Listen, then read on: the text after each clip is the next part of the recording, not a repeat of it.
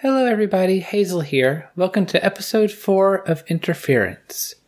But before we get started, I have a couple of things that I would like to talk about. First off, I would like to thank a patron.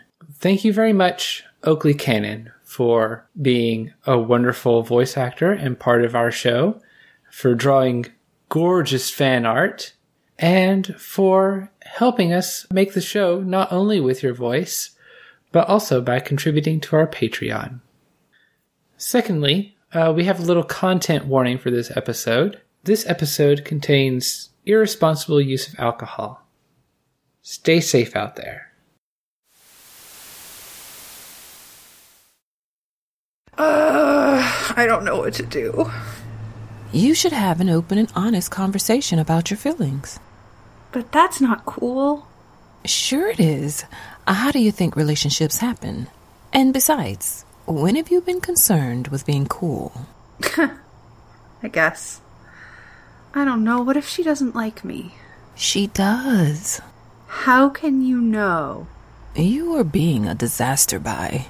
She traveled across dimensions to visit you? No, she's doing science. Magic science. Jacq, you know that she likes you. She said it. Come on. She said it, right? You've just got to talk to her. That was before. She hadn't seen what I look like and my messy room and all that stuff. I was a mystery voice floating through her lab. Come on, Jacq. You're totally cute. Look, just go for it. I'm scared. What if I initiate something and ruin interdimensional relations forever? Then send her to my room and I'll fix it. Well, at least that's a backup plan.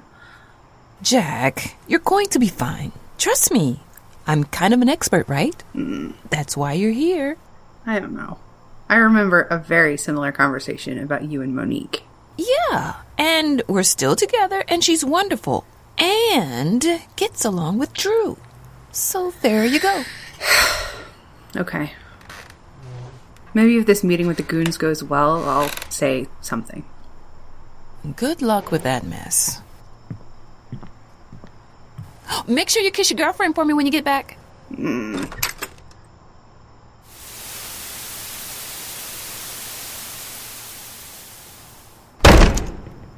Ah! I hate, hate, hate dealing with our fucking government. It's a miracle that they don't have you locked up in a cell somewhere, like one cell for all of you. How are you supposed to do anything if you're confined to the park? Do you want a drink? I'm gonna have a drink. Um, do you still have soda? Also, I'm sorry. You don't have to be the one dealing with them, you know. It's really my responsibility. I know, it's just.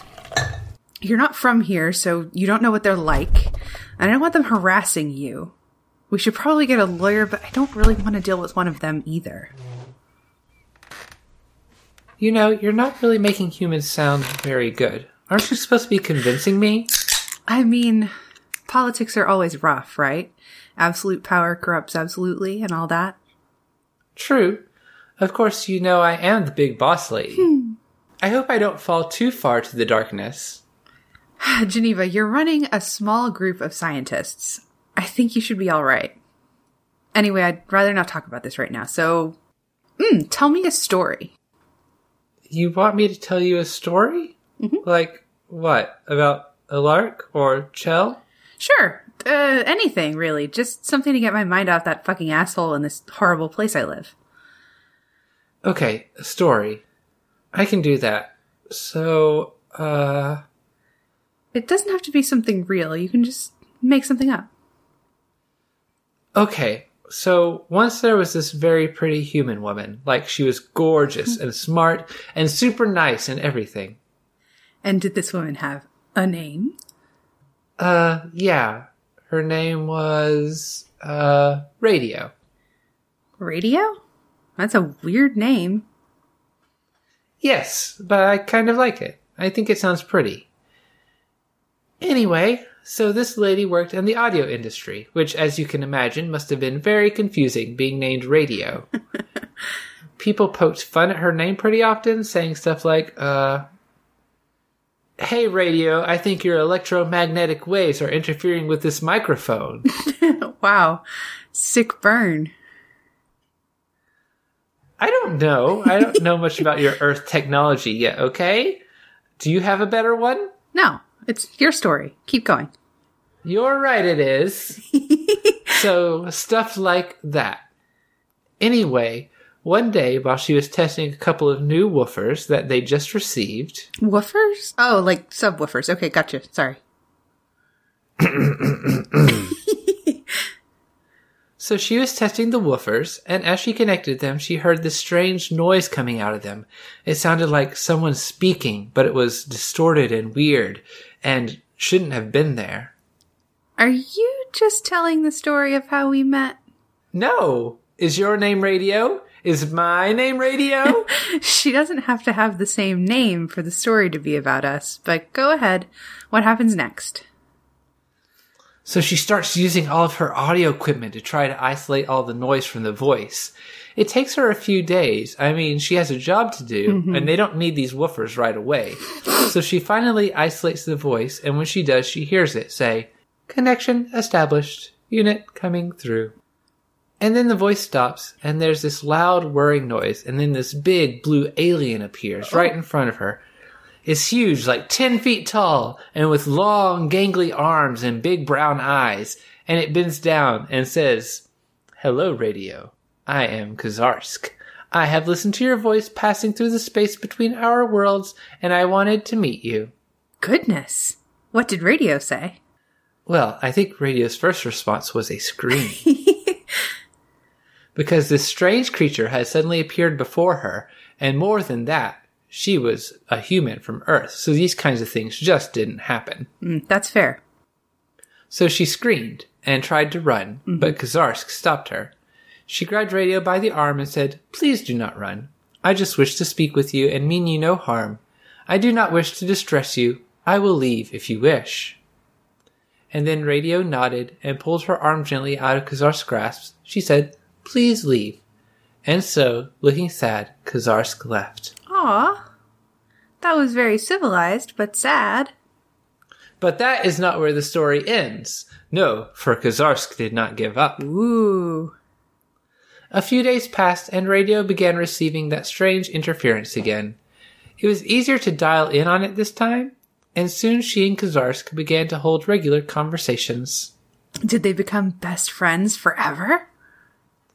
They did, and even more, because as they talked, they realized that they cared for each other very much, until one day Radio asked Kazarsk to come over for a visit. And when she arrived, Radio pulled her into a big hug, and then darted up a step stool she had prepared and gave her a big kiss right on the lips. and the two of them spent the rest of their lives together roaming the stars and hanging out on Earth. Radio was smart to be so prepared. I guess you're right. She's nothing like me. I wouldn't think to bring a step stool. That's all right. I'm not as tall as Kazarsk. I can just bend down a little. That is just my cheek. We're pretty cowardly, huh?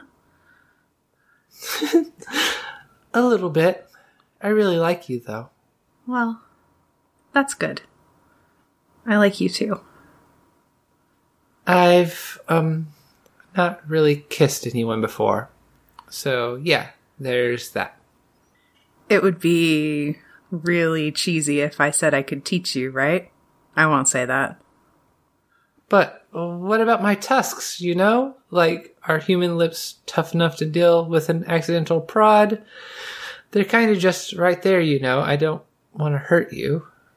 I am you know, you you keep setting me up for cliches, but okay. I am extremely willing to find out. Please listen carefully.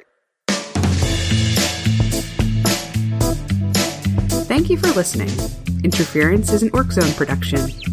Geneva and Jacq were played by Hazel and Therin Stapp. Claire was played by Sheila Morris. There's a link to help you find her other work in the show notes. For more information, to read transcripts, or to get in touch, head to orczone.com or hit us up on Twitter at the Orc Zone. As always, we thank Jahzzar for the use of their song Please Listen Carefully as our theme.